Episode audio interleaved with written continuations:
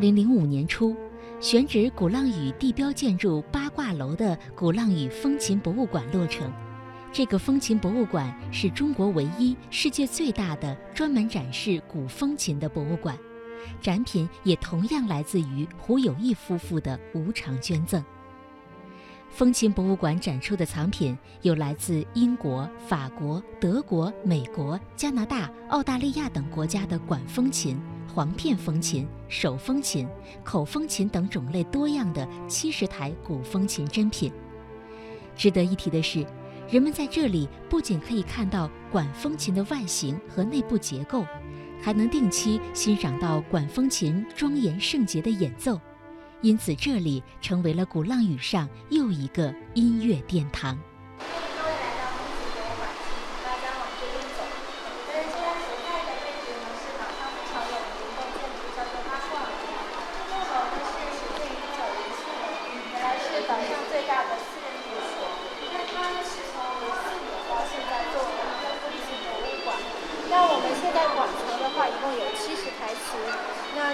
是由我们一位非常著名的呃鼓浪屿的捐赠家叫胡友义先生进行捐赠，请大家往这边走，我们先来认识一下他。我们现在照片上所看到的这位非常慈祥的老先生呢，叫胡友义，他是鼓浪屿人，也是一位澳大利亚的华侨。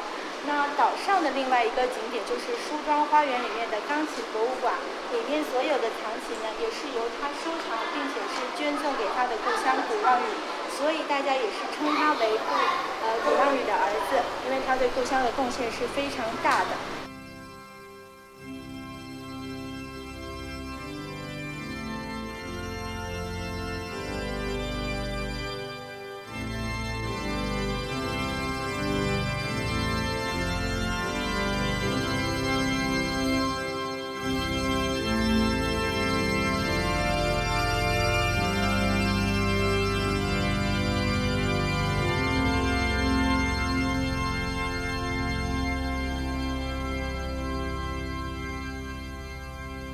风琴中最有名的莫过于管风琴，它的发声原理也是一样的，但它的结构要远比其他的小风琴复杂得多。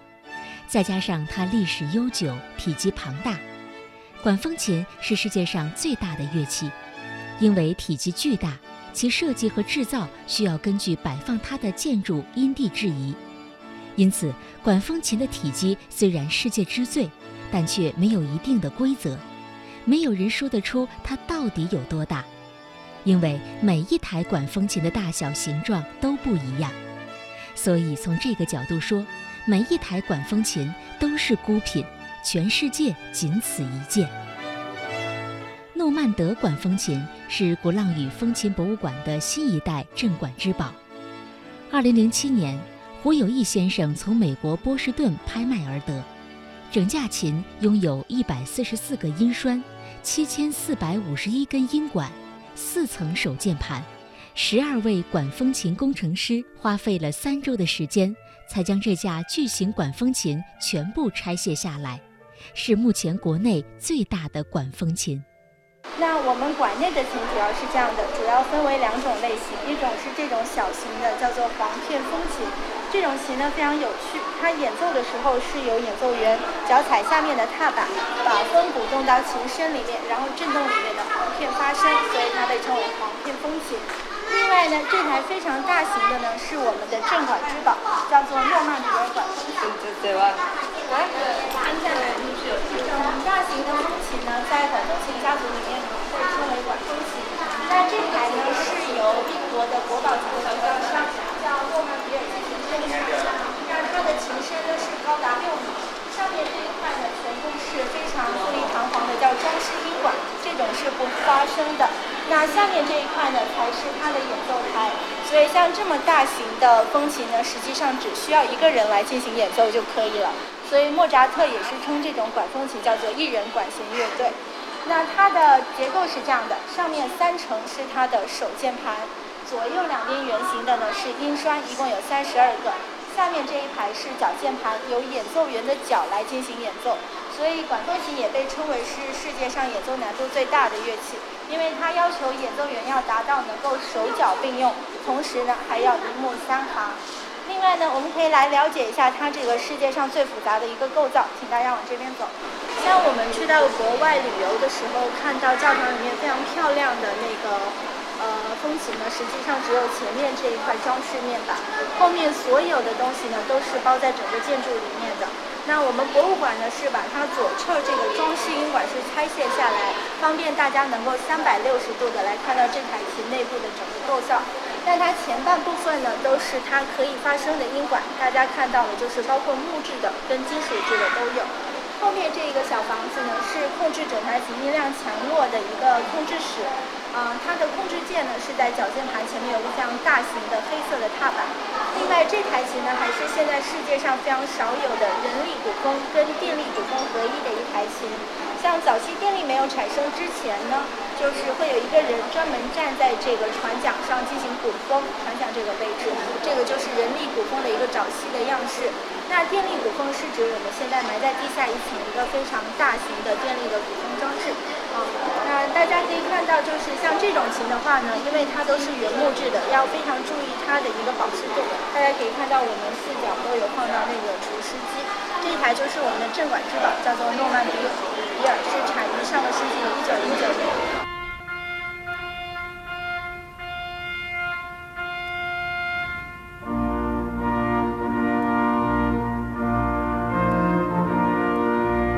管风琴是历史悠久的古老乐器，大约产生于公元前二百年左右，有多种类型，但其共同特征是风箱将空气注入琴箱，演奏者用手指或双脚操作键盘施加压力，使空气进入不同长度和管径的金属或木质音管中，从而奏出乐章。管风琴曾是纯粹的宗教乐器，在很多欧洲国家。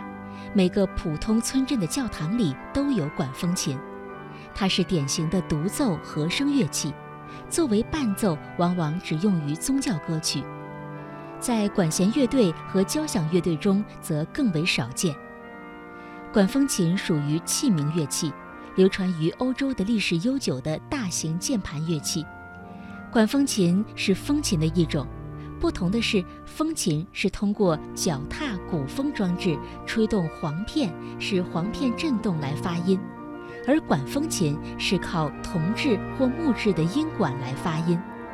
早期演奏管风琴通常需要两人搭档，一人演奏，一人鼓风。这种方式延续了两千多年。后来，管风琴的规模越来越大，依靠人力鼓风已经是力不从心了。就开始用机械设备来鼓风，因而又发展出了更复杂的键盘机械结构。因为巨大的风压，用单纯的人力已经不可能压下键盘了。现在常见的管风琴有机械式管风琴、机电式管风琴和电动压气式管风琴。的时候呢，会看到很多风琴上面都有这种。圆形的小型装饰，那仔细看的话呢，上面是有文字，包括数字的标明，这个是完全可以区分开现代钢琴跟古典风琴的一个装置，这个叫做音栓。那上面写明的英文文字或者是数字的话，指的就是我这个音栓抽拉出来，整台琴放出来是什么音色。比如说，它有可能是弦乐混合音色，或者是某一个乐器的音色，比如说单簧管或者是长笛。那这种音栓呢，是可以单独使用，也可以多个混合使用的。所以同一个乐章的话，由不同的演奏家来进行演奏的话，呈现出来的是不同的效果。这个就是音栓特殊的一个作用。管风琴由音管、音栓、键盘、轨杆机、风箱、琴箱组成。管风琴的音管一般为哨管和簧管两种不同发音方式的管，以哨管为主体。大都以木料制成，音栓也叫拉栓，是圆形凸钮，可以推进推出。通过轨杆机操纵滑板控制音管。管风琴音量宏大，气势宏伟，音色优美庄重，并有多样化对比，能够模仿管弦乐器的效果，能演奏丰富的和声。寝室走，来了解一下机械风琴。这一间寝室呢，主要都是一些机械式的风琴，这实际上也是工业进步的一个体现。那机械风琴呢，就是即使你不识音谱、不通音律的话也没有关系，只要你动一动手，按一下开关，同样可以听到非常好听的音乐。那所有机械风琴都有一个必不可少的配件，大家可以往这台琴的中间看，一个像乐谱一样的东西，这个实际上就是机器读的谱。那像这个上面长长短短的孔的，可以等同于无线谱上面的音符跟时值。而这一台呢，就是机械风琴里面非常小巧的一种手摇钢琴，也就是我摇这个柄的时候，大家可以听到这台琴的音乐。那我们可以来欣赏一下。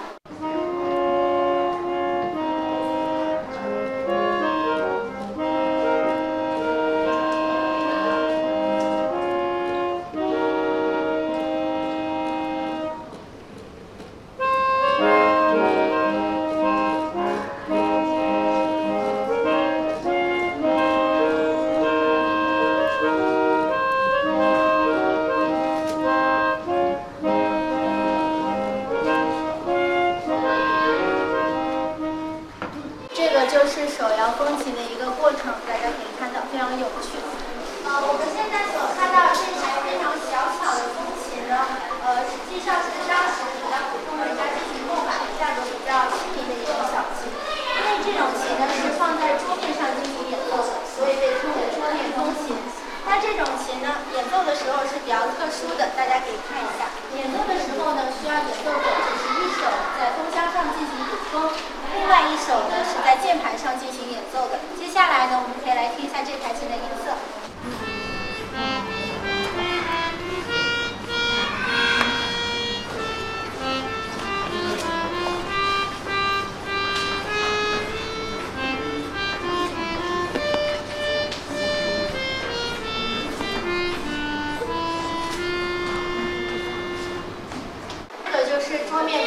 大概一个演奏的过程，那大家可以在我演奏的时候，其实很小的一个旋律，但是对这个风箱的摇晃的频率是非常高的。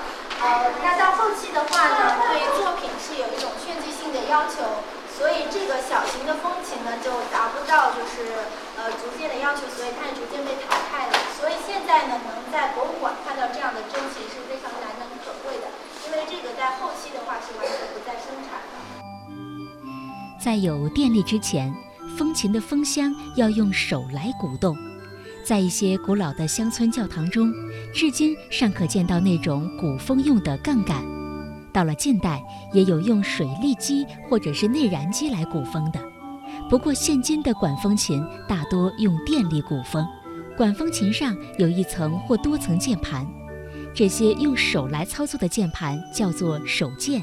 大一些的哨管往往要用一种特殊的键盘来操作，也就是用演奏者的脚来操作，叫做脚键盘或者是脚踏板。键盘与储气箱相连接，也就是通过一种联动装置与哨管相连接的。有若干种不同的联动装置，最古老也是最耐久的一种联动装置叫做滑片。掣子拉动滑片至指定位置。滑片上的小孔正好对准指定的音管。我们现在所看到的这台琴呢，是产于上个世纪一九五五年的一台全自动的风琴，它是由英国生产的，叫迪恩街头风琴。那大家可以看到它的个头是比较大的，因为它是放在当时比较嘈杂的地方，比如说马戏团或者是街头，所以相应出来的声音也会非常的响。那大家可以看到这种琴的话呢，它实际上由电动，这个是由它当时带的电机来提供一个动力进行工作的。这种琴比较特殊的是带了两个打击乐器，那边一个是鼓，这边是响板。待会演奏的时候呢，这两个乐器是会根据需要自动去进行演奏的。每当我